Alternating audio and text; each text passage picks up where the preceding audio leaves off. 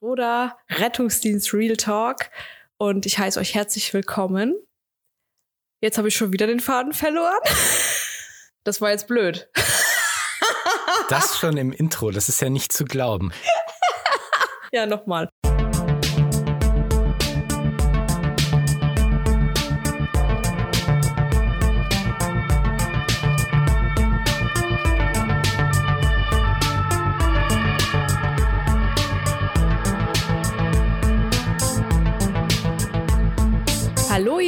Und herzlich willkommen zu Schmidt und Stroder Rettungsdienst Real Talk mit Christian Stroder Und Karina Schmidt, auch bekannt unter dem Nickname Rettungskeks. Hallo zusammen.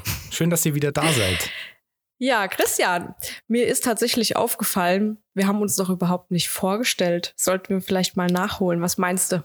Oh, das stimmt allerdings. Wenn ich so an die letzten Folgen zurückdenke, stimmt. Es weiß eigentlich noch niemand so richtig, mit wem er es hier zu tun hat. Oh je. Also ihr wisst ja schon mal, wir sind beide vom Rettungsdienst und wir haben insgesamt circa 40 Jahre auf dem Buckel insgesamt zusammen. Aber wer wir so sind, das haben wir noch nicht gesagt. Das werden wir jetzt heute mal nachholen. Ja, Karina, genau. Also wer mich noch nicht kennt, ich bin jetzt seit 1994 im Rettungsdienst, habe 2016 die Ergänzungsprüfung zum Notfallsanitäter gemacht, vor kurzem meine Ausbildung zum Praxisanleiter abgeschlossen und 2013 habe ich eine Ausbildung zum Qualitätsmanager gemacht im Gesundheitswesen und konzentriere mich aber im Moment eher darauf, ja, Leute auszubilden und zu gucken, dass die Leute, die uns nachfolgen, einfach im Rettungsdienst überleben können und richtig gute Notfallsanitäter werden. Und ich habe Bücher geschrieben über den Rettungsdienst und über die Geschichten, die wir im Rettungsdienst so erleben. Die Idee damals war, dass ich das Gefühl transportieren wollte, dass wir im Rettungsdienst so erleben, wie das halt so ist, mal die ganze Nacht durchzufahren, wie diese ganzen schlimmen, schrägen, skurrilen und tragischen Einsätze verlaufen, welche Charaktere so hinter den Patienten stecken, wie es zu diesen ganzen Unglücksgeschichten gekommen ist. Und ja, ich wollte einfach, dass der Leser sich in die, in die Situation reinversetzen kann und den Rettungsdienst hautnah als Film vor Augen miterleben kann. Ja, bei mir ist es noch nicht ganz so lange. Bei mir sind es, also ich habe 2007 meine Ausbildung angefangen, mit 17 noch, weil es dann klar war, dass ich mit 18 den schulischen Teil hinter mir haben werde. Also, ne? Mhm. War, zu, war quasi zwei Monate, bevor ich 18 geworden bin, habe ich angefangen mit der Schule. Und damals war es ja noch so, wir hatten zwei Jahre Ausbildung und eine davon war schulisch und die andere war das Anerkennungsjahr, das sogenannte, was man dann auf der Rettungswache verbracht hat. Und im schulischen Teil hatte man noch ein paar Krankenhauspraktika. Anerkennungsjahr. Das, das ja, habe ich schon ganz wieder vergessen, dass man ein Anerkennungsjahr machen musste. Ja, genau. Ähm, ja, und dann hatten wir im ersten Jahr auch noch Rettungsdienstblöcke, aber halt immer nur ganz kurz. Ich glaube, vier Wochen gingen die. Ja, das habe ich dann gemacht man muss dazu sagen, damals war es ja noch so, wir mussten für die Ausbildung bezahlen. Also da war es nicht so, dass wir mhm, Ausbildungsgehalt stimmt. bekommen haben. Haben wir zwar schon im, im, zweiten Jahr dann auf der Wache einen kleinen Obolus, aber die Schule an sich hat Geld gekostet und auch nicht gerade mhm. wenig. Also ich glaube, ich habe 4.500 Euro bezahlt plus Führerschein, den man mhm. natürlich auch nicht bezahlt bekommen hat, sondern den man aus eigener Tasche zahlen musste. Also es ist schon ein gewaltiger Unterschied zu heute. Ach, den hatte ich Gott sei Dank schon. ja, ich nicht. Ich musste ihn machen. Äh, das hat ganz schön wehgetan. Mhm. nee, aber dann Ausbildung gemacht. War schon vorher im Jugendrotkreuz und dann auch im Roten Kreuz ehrenamtlich und habe quasi schon darauf hingearbeitet, das zu tun, weil ich schon mit elf Jahren wusste, ich möchte das machen. Wenn ich heute so drüber nachdenke, ganz schön früh. Andere wollen ja. mit elf Jahren äh, Astronauten werden und äh, Fußballer und keine Ahnung was noch alles. Karina möchte in den ja. Rettungsdienst. Hm. Ich glaube, ich cool. habe damals zu viel Notruf mit Hans Meiser geguckt. ja, nee, aber äh, ich glaube, das war mit ein Grund. Ähm, auf jeden Fall, ja, habe ich dann die Ausbildung gemacht, habe dann mein Anerkennungsjahr gemacht und dann so das Übliche, so ähnlich wie bei dir. Man fährt halt ein paar Jahre Rettung. Irgendwann habe ich dann jetzt auch den Notfallsanitäter gemacht, die Ergänzungsprüfung, dann den Praxisanleiter oben drauf gesetzt und ja, jetzt darf ich tatsächlich ausbilden, was schon immer mein Wunsch war, wo ich auch sehr glücklich mit bin. Und ja, ansonsten, was gibt's denn noch? Du hast gar nicht gesagt, wie alt du bist. Willst du nicht verraten, ha? Ach ja, stimmt. 48. Aber das Was, ist ja nur eine 48 bist du schon. Ja. Naja, irgendwie muss ich ja die Zeit im Rettungsdienst und so, das muss ja irgendwie alles übereinstimmen. Ich kann ja nicht äh, 30 Jahre im Rettungsdienst sein und 35 Jahre alt sein. Das funktioniert nicht. Ich wette mit dir, es wäre nicht aufgefallen, wenn du das gesagt hättest. Oh, es geht runter wie Öl. Ja, ich bin 32. Ich glaube, mehr brauchen die Leute gar nicht wissen, oder? Ja, das stimmt. Ähm, ja, Praxisanleitung ist tatsächlich sehr spannend, weil du da ja wirklich direkten Einfluss darauf hast, wie die Leute später im Rettungsdienst sind und wie sie, welche Kompetenzen sie haben und ob sie im Rettungsdienst tatsächlich überleben können. Das hast du selber mit deiner eigenen Kraft in der Hand. Man hat vieles Definitiv. nicht in der Hand, aber die Praxisanleitung, die kann schon eine ganze Menge bewirken und man braucht einfach auch gute Praxisanleiter. Wenn das jemand mit Herzblut macht, dann ja, cool. Dann haben die, haben die richtig was davon. Und wir dann später auch, wenn wir mal den Notruf wählen. Ja, man kann, man kann schon sehr viel Einfluss nehmen. Es kommt aber immer darauf an, wie oft fährst du mit deinem Auszubildenden. Also ich weiß nicht, wie es bei euch das ist, stimmt. aber bei uns ist es dienstplantechnisch nicht immer möglich, den Praxisanleiter mit seinem Auszubildenden aufs Auto zu setzen. Klar, man hat so diese Pflichtstunden, die Mhm. äh, der Auszubildende mit dem Praxisanleiter fahren muss, aber oft ist es auch so, sie fahren halt mit jedem, ne, mit jedem Mal und Ja, das stimmt. Da kann man dann doch nicht immer so einwirken, wie man das gerne möchte, sondern immer nur dann, wenn man mit den ähm, Auszubildenden auch Dienst fährt oder sich Mhm. mal unterhält oder mal einen Praxistag macht. Ähm, aber die andere Zeit über Mhm. muss man sich dann darauf verlassen, dass auch die Kolleginnen und Kollegen eine gute Arbeit leisten. Aber Ja, das da stimmt. mache ich mir eigentlich weniger Gedanken bei uns. Ja, ich auch. Carina, wir haben eigentlich, äh, wir wollten eigentlich Mhm. über Rettungsdienst früher und heute sprechen. Da würde ich jetzt einfach gleich mal, äh, gleich mal anfangen. Wie war es denn, als du in den Rettungsdienst gekommen bist? Ja, wenn ich mit der Ausbildung beginne, fängt es schon allein damit an, ähm, dass es sehr, sehr schwer war, eine Ausbildungsstelle zu finden, also ähm, Mhm. eine Wache für das Anerkennungsjahr.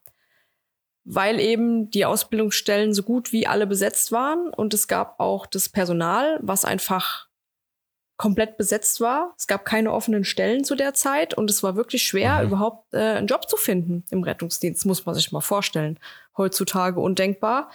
Aber damals war das so. Man hatte seinen Stamm an Personal, der schon lange Jahre da war und die sind dann geblieben, bis sie in Rente gegangen sind. Das ist ja, das heute, heute fast gar nicht mehr der Fall. Da gab es Ähm, tatsächlich so einen richtigen harten Kern. Also so einen richtig, so Genau. einen größeren harten Kern. Und es ist ganz, ganz selten mal von äh, irgendjemand von außen reingekommen, weil, wie du schon richtig gesagt hast, keine Stellen offen waren. Ja, weil sogar Rettungsassistenten auf Rettungssanitäterstellen saßen, weil das die Genau. Planstellenberechnung einfach nicht hergegeben hat, dass die auf Assistentenstellen eingestellt wurden. Das hatte bei uns zum Beispiel zur Konsequenz, dass Leute auch gegangen sind. Die haben dann den Beruf wieder gewechselt, weil sie gesagt Mhm. haben, also ich möchte das jetzt nicht ewig so machen, ich möchte endlich mal das ähm, Geld für die Stelle haben, was ich eigentlich gelernt habe. Ansonsten war halt die Ausbildung komplett anders. Ne? Man hat auf ganz andere Dinge Wert gelegt. ABCDE-Schema gab es damals noch nicht. Das war da gerade Mhm. so am Kommen. Man hat es mal gehört, aber man hat nicht danach gearbeitet. Wir haben noch gelernt, über Kopf zu reanimieren. Wir haben auch Mhm. noch 15.2 reanimiert. ABCDE habe ich tatsächlich erst mit dem Notfallsanitäter gehört. Ich habe das vorher noch nie gehört. Ich habe mir gedacht so, hä, was ist denn das? Oh, ja, aber das kenne ich. Also es war halt so, du hast in der Ausbildung ganz andere Dinge gelernt. Also du Mhm. hast nicht nach einem Schema gearbeitet, sondern du hast, klar, du hast deinen Sampler gehabt. Also heute ist es ja Samplers. Damals war es noch Mhm. Sampler. Da hat man das Schwangerschaft noch ein bisschen außen vor gelassen zu meiner Zeit. Es kam dann Mhm. irgendwann dazu. ähm, und du hast dein OPQST gehabt. Also du hast halt schon eine Anamnese gemacht, aber der Rest war eigentlich Freestyle. Du hast es quasi in deinem Anerkennungsjahr gelernt, anhand dessen, dass du von deinen Kolleginnen und Kollegen gelernt hast, zugeschaut hast, wie untersucht man den Patienten, ähm, wie ordnet man den ein, was muss ich alles beachten und man hat sich seine eigene Arbeitsweise angeeignet. Und ich glaube, das Mhm. ist das, was du nämlich sagst. Wenn du das Mhm. jahrelang machst und dann musst du die Ergänzungsprüfung machen mit Mhm. einem Schema, was dir auf einmal vorgesetzt wird, was du jahrelang nicht kanntest, ähm, dann ist es schon ganz schön schwer, aus dieser Rolle rauszugehen. Und ich finde, eine gesunde Mischung ist super. Also mir Mhm. hilft es sehr, wenn ich zum Beispiel einen Bewusstlosen habe oder ein Polytrauma, wo es schnell gehen muss, dann kann ich auch umswitchen und kann das ABCDE-Schema machen. Mhm. Ähm, ich würde nicht sagen, dass ich es perfekt mache, weil manchmal geht mir doch was durch die Lappen, was dann doch wieder im Freestyle endet. Aber man hat einen leichten roten Faden. Bei ganz vielen anderen Einsätzen ist es aber so, da hilft mir persönlich das ähm, ABCDE-Schema nicht weiter, weil Mhm. Ja. das sind dann die Patienten, da kannst du das nicht mitmachen. Die demente Oma, die überhaupt Mhm. nicht weiß, warum guckst du ihr jetzt in den Mund oder Mhm. ähm, die Leute, die umgeknickt sind oder so. Ähm, da mache ich das persönlich nicht. Mhm. Mit Auszubildenden ist das wieder was anderes. Ne? Da gucke ich schon, dass ich das mache ähm, und sag denen auch, sie sollen danach arbeiten. Ja, da hat man, hat man dann auch so ein bisschen äh, das Gelächter auf sich gezogen, weil ich habe jetzt zum Beispiel in dem Zeitraum, wo ich dafür geübt habe, ich meine, ich habe ja, Ja. die Theorie gemacht und die Prüfung war dann einen Monat später oder so. Und dann habe ich jeden Einsatz wirklich nach ABCDE abgearbeitet und das hat natürlich schon so ein bisschen für Belustigung gesorgt, wenn dann der Schnitt in den Finger erstmal, äh, dem erstmal in den Mund geguckt wurde und der abgehört Ja. wurde und dies und jenes. Aber es hat was gebracht. Also insofern bin ich ganz glücklich drüber. Nein, das sind aber auch die Patienten, wo du das machen kannst. Also wenn du dann Mhm. anfängst, bei einem Bewusstlosen das ABCDE-Schema zu üben, hm, dann doch lieber bei dem Schnitt in den Finger. Also vielleicht noch mal ganz kurz für die Nicht-Rettungsdienstler, die jetzt gerade zuhören. ABCDE und Sampler, das sind im Prinzip Abkürzungen. Jeder Buchstabe steht für einen Punkt, den man jetzt untersucht. Bei ABCDE steht das A zum Beispiel für die Atemwege oder Airway, ähm, B für die Belüftung und C für den Kreislauf, also Circulation. Und das ist im Prinzip für uns so ein roter Faden. Das heißt, wenn man erstens nicht weiß, was der Patient hat, wenn er irgendwie in Lebensgefahr ist oder man kommt nicht weiter, dann kann man sich anhand dieses Schemas orientieren und ja, findet im Prinzip immer auf den richtigen Weg zurück. Und wenn man ein Problem erkennt, dann behandelt man dieses Problem und fängt dann nochmal bei A an. So ist es eigentlich gedacht gewesen. Habe ich Genau. was richtig oder falsch gesagt? Äh, ich hoffe, ich habe was richtig gesagt. Wir, ähm, wir können ja noch mal eine komplette Podcast-Folge machen, was für diese Schemata, ähm, aber nur damit ihr mal so grob wisst, um was es geht. Sampler zum Beispiel oder Samplers ist für Mhm. die Anamnese, da wird dann halt auch nach einem gewissen Schema gefragt. Ähm, zum Beispiel S steht für Symptome, A für Allergien, M steht für Medikation. Aber wie gesagt, wenn man das halt jahrelang Freestyle macht, Mhm. ich mache das einfach so, wie es gerade passt. Ne? Aber das, das wirklich Gute ist, dass man einfach keinen Punkt übersehen kann. Also wenn du dich Richtig. wirklich strikt an Sampler hältst, dann kannst du nicht Ja. vergessen, die Medikation abzufragen. Das außer, also steht außer Frage dann. Genau. Und das ist Und früher ist mir das schon immer mal. Also ich war jetzt nicht so der Held, was so einzelne Punkte und mir das dann merken, gerade bei Einsätzen um halb vier in der Früh.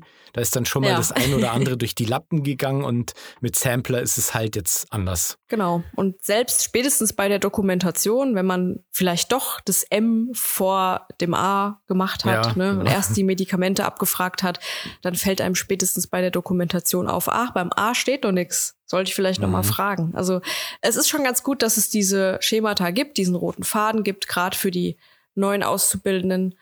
Aber für uns alte Hasen, sag ich mal, Mhm. naja, ich War bin jetzt noch nicht ganz so ein alter Hase. Aber ja, für uns ist es halt ein bisschen schwierig, aber möglich. Auf jeden Fall möglich und auch hilfreich. Ja, was hat sich noch geändert? Bei uns die Auslastung. Naja, nicht nur bei uns, eigentlich bei jedem in ganz Deutschland hat sich die Auslastung geändert, würde ich sagen. Ich habe angefangen, äh, da hatten wir, wir hatten zum Beispiel so eine Außenwache, da hatten wir sieben Dienste am Stück, also sieben Nachtdienste am Stück. Die Wache Ach, war am. Wochenende tagsüber gar nicht besetzt. Da war einfach, wir sind dann um sechs nach Hause gegangen und in diesen sieben Nächten hatte ich teilweise nur drei Einsätze. Unvorstellbar das man, heute. Das muss man, das muss man sich jetzt mal auf der Zunge, also äh, beziehungsweise muss man sich das jetzt mal so vorstellen. Ja, man weiß tatsächlich irgendwann nicht mehr, wie man sich richtig hinsetzen soll. Ähm, man ist immer gut ausgeschlafen gewesen, also da konnte man so Spielchen auch noch machen. Damals gab es ja auch schon die Höchstarbeitszeitgrenze, die wöchentliche, die auch konsequent immer überschritten wurde, aber das war damals kein so großes Problem bei drei Einsätzen. Ja, das ist Und richtig. in der Hauptwache hatten wir ebenfalls sieben Nächte und der Witz war immer mit dem gleichen Ehrenamtlichen. Also die Ehrenamtlichen haben sich immer wochenweise für dich eingetragen. Jetzt stell dir das mal okay. vor, du fährst zusätzlich zu deinem Hauptjob sieben Nächte lang die Einserschicht in einem Ort. Das wäre heute gar nicht mehr möglich bei Dann dem kannst, du, Einsatzaufkommen. kannst du dir die Kugel geben danach. ja. Ja, genau. Und äh, wir hatten dann eine Hintergrundschicht, das war auch ganz witzig. Da war dann der Hauptamtliche immer in der Wache und der Ehrenamtliche saß zu Hause und ist dann im Alarmfall mit seinem Privat-Pkw in die Wache gefeuert, muss man schon bald sagen. und ist dann auf den RTW und dann ist man in den Einsatz gefahren. Es gab tatsächlich auch Kollegen, die wohnten ein, zwei Orte weiter. Also ja, krass. Also so mit. Ausrück, Ausrückzeit und sowas, oder ne? Ist da nix? Also auf jeden Fall nicht in zwei Minuten losfahren oder sowas, aber ähm, es hat jetzt auch nicht so lange gedauert, wie man meint. Ich denke, dass das die Kollegen durch ihren entsprechenden Fahrstil immer schön ausgeglichen haben. Wahnsinn. Das ist, wenn, wenn du da so drüber erzählst, das Mhm. kann man sich heute einfach nicht mehr vorstellen. Nee, Du überhaupt weißt nicht. ja, wie, wie mittlerweile die Nächte sind. Ich denk mal, gut, es kommt natürlich auch drauf an, wenn du auf so einer Dornröschenwache, also einer Wache, wo nichts los ist, fährst. Ja, kennst du nicht? Nee, habe ich gerade wieder was Neues dazugelernt. ja, bei uns nennt, es, nennt man diese Wachen, die auf dem Land Mhm. sind, die in der Woche einen Einsatz haben oder so. Dornröschenwache. Ja. Nein, aber ähm, ich sag mal, ich bin ja jetzt auf einer Wache, die eine gesunde Mischung hat zwischen Stadt Mhm. und Land. Ähm, da hatten wir auch vor einigen Jahren nachts einen RTW. Mhm. Mittlerweile haben wir zwei nachts und die fahren beide teilweise durch. Also du fährst pro Fahrzeug Mhm. fünf Krass. bis sechs Fahrten. Ja. Klingt jetzt nicht viel, aber wenn man bedenkt, dass wir auch längere Anfahrtszeiten haben, auch zu den Krankenhäusern, wo wir teilweise Mhm. ähm, eine halbe Stunde Anfahrt haben oder eine Stunde, äh, sind fünf bis sechs Fahrten pro Fahrzeug schon viel. In der Stadt Ja. wären das dann wahrscheinlich zwölf, weil du die Krankenhäuser um die Ecke ja, klar. hast. Genau. Aber in Relation gesehen, also mit Schlafen oder so, ist da nichts mehr. Wobei wir ruhen ja, ne? Der Zustand wachsamer Entspannung, wie es immer so schön heißt. Ja. Ähm, ja, aber wir haben auch eine durchschnittliche Einsatzdauer von ein bis anderthalb Stunden. Und wenn du halt acht bis zehn Einsätze hast, dann kannst du ungefähr ausrechnen, wie gut deine Schicht ausgelastet ist. Ja, auch bei den Geräten hat sich was geändert. Also ich habe angefangen, da hatten wir ein orangefarbenes Corpuls 300. Das ist so ein, Oh. so ein Klotz. Der 0816. Ja, das war, genau, das war aber später. Das war der, Ja. das war der Nachfolger von dem Ding, glaube ich. Ich kenne nur noch den. Ja, wir hatten damals die Auswahl zwischen 0816 und LPs und irgendwie haben sie sich dann für die LPs entschieden. Aber genau, der Corpuls 300 hatte einen Einkanaldrucker mit Tinte. Also da konnte, wenn man, wenn man das ausgedruckt hatte und man ist irgendwie über diesen Ausdruck drüber gegangen, dann ist die Tinte verwischt. Und Oh mein Gott. hatte ein, hatte drei Kanäle, die man aber separat, also man musste die nacheinander umschalten, damit man die drei Mhm. Kanäle beurteilen konnte. Und ich meine, Infarktdiagnostik war da nicht. Mit drei Kanälen kannst du keinen Herzinfarkt diagnostizieren. Nein. Außer du hast Glück und du siehst ihn in einer Ja. Ableitung. Ja. Und Hochladezeit irgendwie 15 Sekunden oder so. Und du hattest natürlich keine Klebepedals damals, Ja. ähm, sondern du hattest halt mit diesen Hardpedals mit Anpressdruck 15 Kilo dich über den Patienten stellen müssen, runterbeugen und dann äh, Mhm. die Pedals auf den Thorax drücken und dann quasi synchronisiert die beiden Tasten drücken. Also Sehr so schön spannend. wie bei Emergency Room Richtig, und anderen ja. Krankenhausserien. Ich habe dieses echte Emergency Room Feeling noch tatsächlich. Ja, Wahnsinn. Wir haben die tatsächlich noch. Also die Hardpedals haben wir tatsächlich noch in den Schubladen als Ersatz. Ja, Falls bei den ja. Klebepedals mal was nicht funktioniert, Mhm. aber jahrelang nicht mehr benutzt. Dann gab es den Hardstart 3000, das war so der erste halbautomatische Defi. Der war aber, also da musste man dann schon trotzdem irgendwie Rhythmen beurteilen können. Der hatte einen Monitor, da hast du den Rhythmus gesehen, so einen Einkanalrhythmus. Mhm. Und äh, der Defi hatte damals noch so das Problem, dass der bei ganz kurzfristigen Rhythmusänderungen, dass der zum Beispiel das nicht erkannt hat. Und du musstest dann wirklich selber entscheiden, ob du jetzt wirklich defibrillierst oder nicht. Und heute ist es mit dem AED ja anders. Der sagt, äh, Schock auslösen, Schock empfohlen und dann drückst du drauf und Ende. Und hast eigentlich eine hundertprozentige Trefferwahrscheinlichkeit. Benutzt du den? AED tatsächlich? Nein, mache ich, Ich nicht. auch nicht. Also, Also- es gibt die Möglichkeit, aber wir Ja. benutzen auch immer den manuellen Modus und entscheiden das selbst. Ja, erstens verlierst du Zeit und zweitens, Ja. also kannst du von dem Notfallsanitäter schon erwarten, dass er erkennt, wann er einen Rhythmus defibrillieren muss und wann nicht. Und zwar auf Ja, den ersten sollte Blick. man meinen, sollte man meinen. Mhm. Außerdem Ja, nervt das das Ding, wenn das die ganze Zeit babbelt, ja. Was gab's noch? Äh, Autos ohne Servo. Ich habe angefangen. da hatten wir noch so ein paar, also zwei Autos, die hatten gar keine Servolenkung und natürlich keine Klimaanlage. Ähm, ja. Jetzt muss man sich vorstellen, so bei 35 Grad, so wie der Sommer dieses Jahr verlaufen ist. Man hat jetzt ein Auto ohne Servolenkung. Ja, das und ohne musste Klima. man dann und ohne Klima. Also das war dann schon richtig ein Abenteuer. Das Auto dann rückwärts hinten in die Karschutzgarage einparken, da bist du drangehangen wie ein Hund am Presssack. Also und danach hast du es in den Armen gemerkt und wusstest auf jeden Fall, was du getan hast. Ja, da hast du dein Fitnessstudio gespart. mhm. Die Betäubungsmittel haben wir früher mal selber geholt. Also mit dem RTW sind wir zum Krankenhaus in die Apotheke, haben dann zum Beispiel 30 Ampullen Fentanyl geholt, haben die ins Handschuhfach gepackt und sind dann, bevor wir die in der Wache abgegeben haben, noch ein paar Einsätze gefahren. Auch sehr spannend. Ach, also, ja, das, äh, das tatsächlich. ist unvorstellbar heute. Und die Autos hatten ja, ja keine Zentralverriegelung. Das heißt, du hast die Autos am Einsatz natürlich auch offen gelassen. Ja, du, hast ja, du kannst ja nicht erstmal ums Auto rumlaufen. Ja, Moment, hast halt das Handschuhfach abgesperrt, aber mehr halt auch nicht. Wahnsinn. Ja, damals hat man auch noch über Kopf reanimiert, ne? Ach ja, stimmt. Jetzt, wo du es also sagst. Also das, das war auch, äh, es ging. Es ging irgendwie, aber mhm. naja, man hat ja einiges verworfen von dem, was man damals gemacht hat. Ich habe mal mit Kollegen gesprochen, die schon sehr lange im Rettungsdienst sind. Die mhm. haben erzählt, sie sind damals noch ähm, ganz am Anfang mit Privatklamotten gefahren. Und mhm. irgendwann haben sie dann Kasachs gehabt. Aber diese Einsatzkleidung, Ach, genau. die wir genau. heute haben, die gab es damals einfach noch nicht. Nee, das stimmt. Wir hatten früher so, ähm, so Fliegerkombis, orange. Uh. Die waren vor allem im Sommer toll, weil du hattest einfach nur eine Unterhose drunter und es war so ganz, ganz dünner Stoff. Und dann hast du halt, wenn es halt 35 Grad hat, hast du einfach die seitlichen Taschen aufgemacht und dann konntest du gut auslüften. Ach so, ich dachte jetzt, dann zieht man einfach blank und zieht das Ding runter. Nein, aber du kannst halt für eine gute Durchlüftung sorgen mit den Dingern. Ja, was hatten wir noch? Ja, über Kopfreher und ich habe ja noch mit 5 zu 1 angefangen, tatsächlich. Also bei Erwachsenen zwei Helfer Methode 5 zu 1. Und ein Helfer war dann 15 zu 2, glaube ich, war das. Wenn du dir das überlegst, ja, 5 zu 1, da hast du ja gar keine Möglichkeit, irgendwas nebenbei noch zu tun.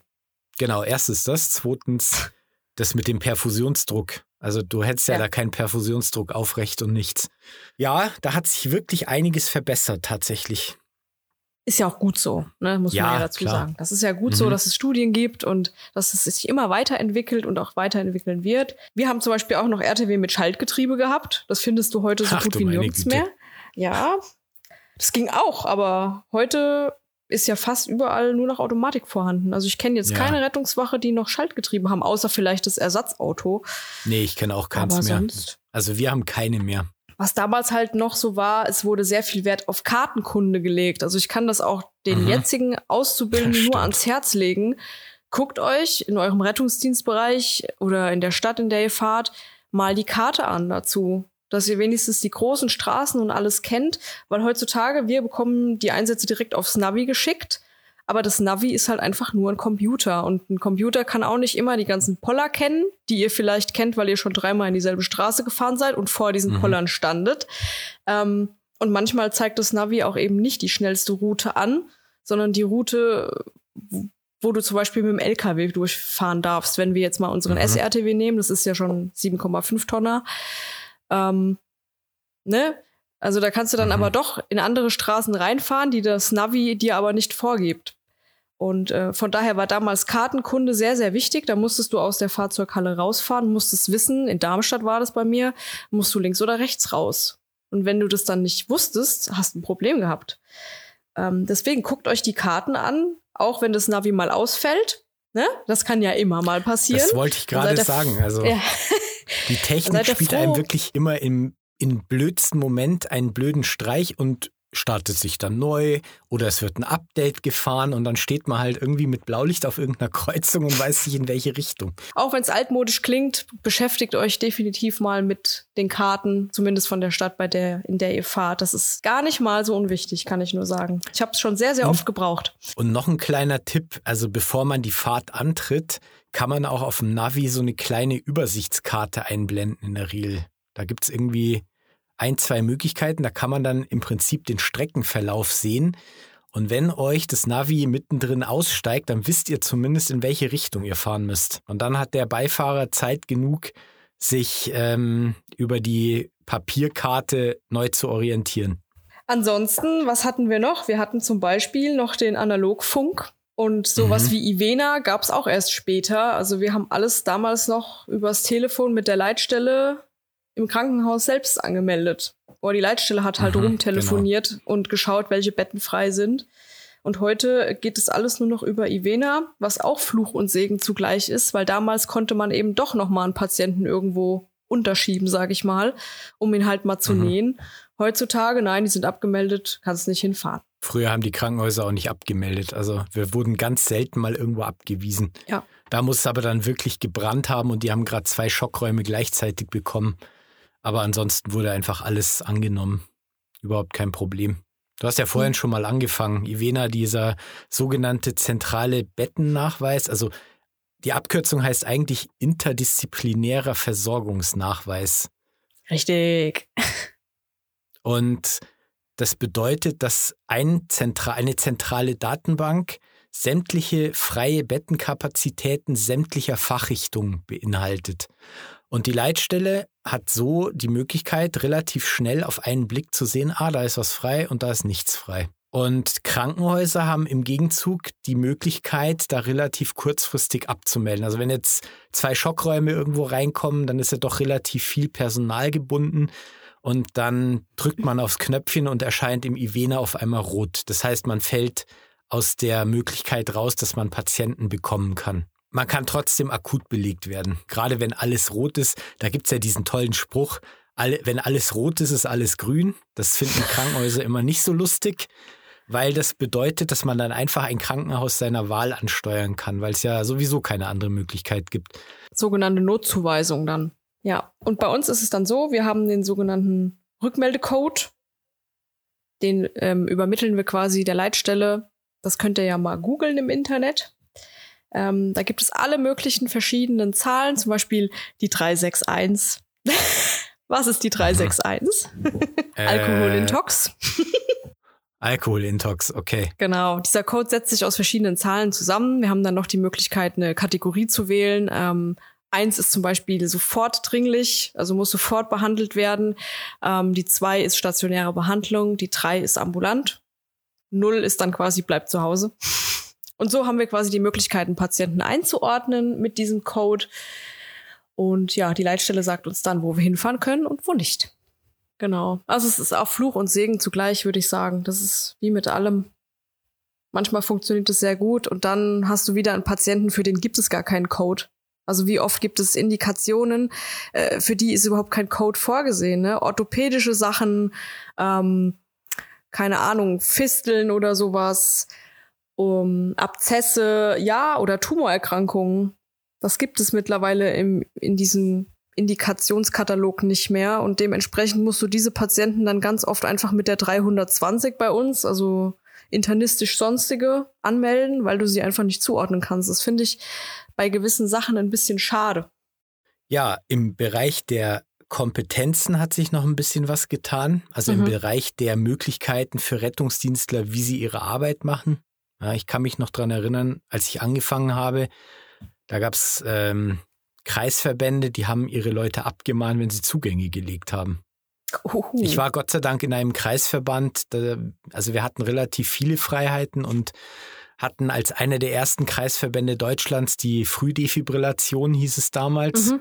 Und waren da schon gut selbstständig, ähm, aber es gab wirklich benachbarte Kreisverbände, die haben, haben da den Leuten auf die Finger gehauen dafür, wenn sie eigentlich nur ihre Arbeit machen und den Menschen helfen. Sehr, sehr schwierig. Naja, das Thema 2a kommt ja dann nochmal separat äh, als eigenes Thema, aber früher war das schon schwieriger. Die Polizei fällt mir gerade noch ein. Bei uns hat die Polizei früher Psychiatriepatienten selber transportiert. Ach ja. also wenn du halt, ja, wenn du halt jetzt hier so eine Suizidandrohung und so, dann ist ja immer klar, geht jetzt in die Psyche. Mhm. Und den Transport, den musst du immer mit dem RTW durchführen hier. Ja, genau. Der sogenannte Paragraph 10 von damals, den es ja jetzt so nicht mehr gibt.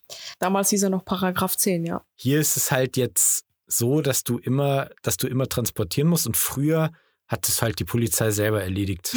Und irgendwas ist da wohl vorgefallen oder gab es eine Klage von irgendwelcher, aus irgendeiner Richtung, ich weiß es nicht. Aber irgendwann gab es halt einen Stichtag und äh, ab dem Zeitpunkt haben wir die Patienten immer fahren müssen. Ich meine, klar, das ist ja in gewisser Weise ein medizinischer Transport. Ob da jetzt großartig äh, Fach, fachdienstliche Betreuung notwendig ist oder nicht, da kann man jetzt auch drüber streiten, denke ich. Ich denke auch. Wenn euch was einfällt, ihr könnt gerne kommentieren, wie immer. ja, gerne. Also wir, ihr wisst ja, wie ihr uns erreichen könnt über die entsprechenden Social-Media-Kanäle, über E-Mail, über unsere Webseite rettungsdienst-realtalk-podcast.de. Da findet ihr alle Links, um uns erreichen zu können. Schreibt uns, was ihr von dem Podcast haltet. Schreibt uns ein bisschen was zu der Thematik. Wenn jemand auch schon länger Rettungsdienst fährt, wie war es bei euch? Wie war es, als ihr angefangen hattet? Wir würden aber gerne auch Geschichten von euch hören. Also wenn irgendjemand eine besondere, lustige, traurige, schräge Geschichte erlebt hat, die er gerne zum Besten geben möchte, dann lasst von euch hören. Wir sind sehr gespannt drauf. Genau, wir sind auch immer froh darüber, wenn ihr euch meldet, wenn ihr zum Beispiel mal Gast bei uns sein möchtet, mit uns zusammen den Podcast mit Leben füllen wollt. Da sind wir auch sehr offen für und freuen uns sehr über eure Anfragen. Super, und jetzt fällt der Karine erstmal alles vom Schreibtisch runter. Jetzt ist mein. Ich sag ja, mach das Ding fest. Ja, wir sind noch in den, in den Anfängen, man merkt's. Äh, mein Material muss ich erst noch ein bisschen aufpeppen. Aber wir werden besser. Wir werden besser, genau. Wenn ihr Verbesserungsvorschläge habt, könnt ihr uns natürlich auch sehr gerne Bescheid sagen. Wir freuen uns aber auch über Lob. Schön, dass ihr dabei wart. Wir haben jetzt wieder eine ganze, ganze Zeit lang gequatscht. Ähm, wir lassen euch jetzt mal wieder in eure Freizeit und schön, dass ihr zugehört habt. Und wir freuen uns, wenn ihr das nächste Mal wieder dabei seid. Ja, ich hoffe, euch geht's gut. Bis bald. Bis bald, ihr Lieben. Wir freuen uns aufs nächste Mal.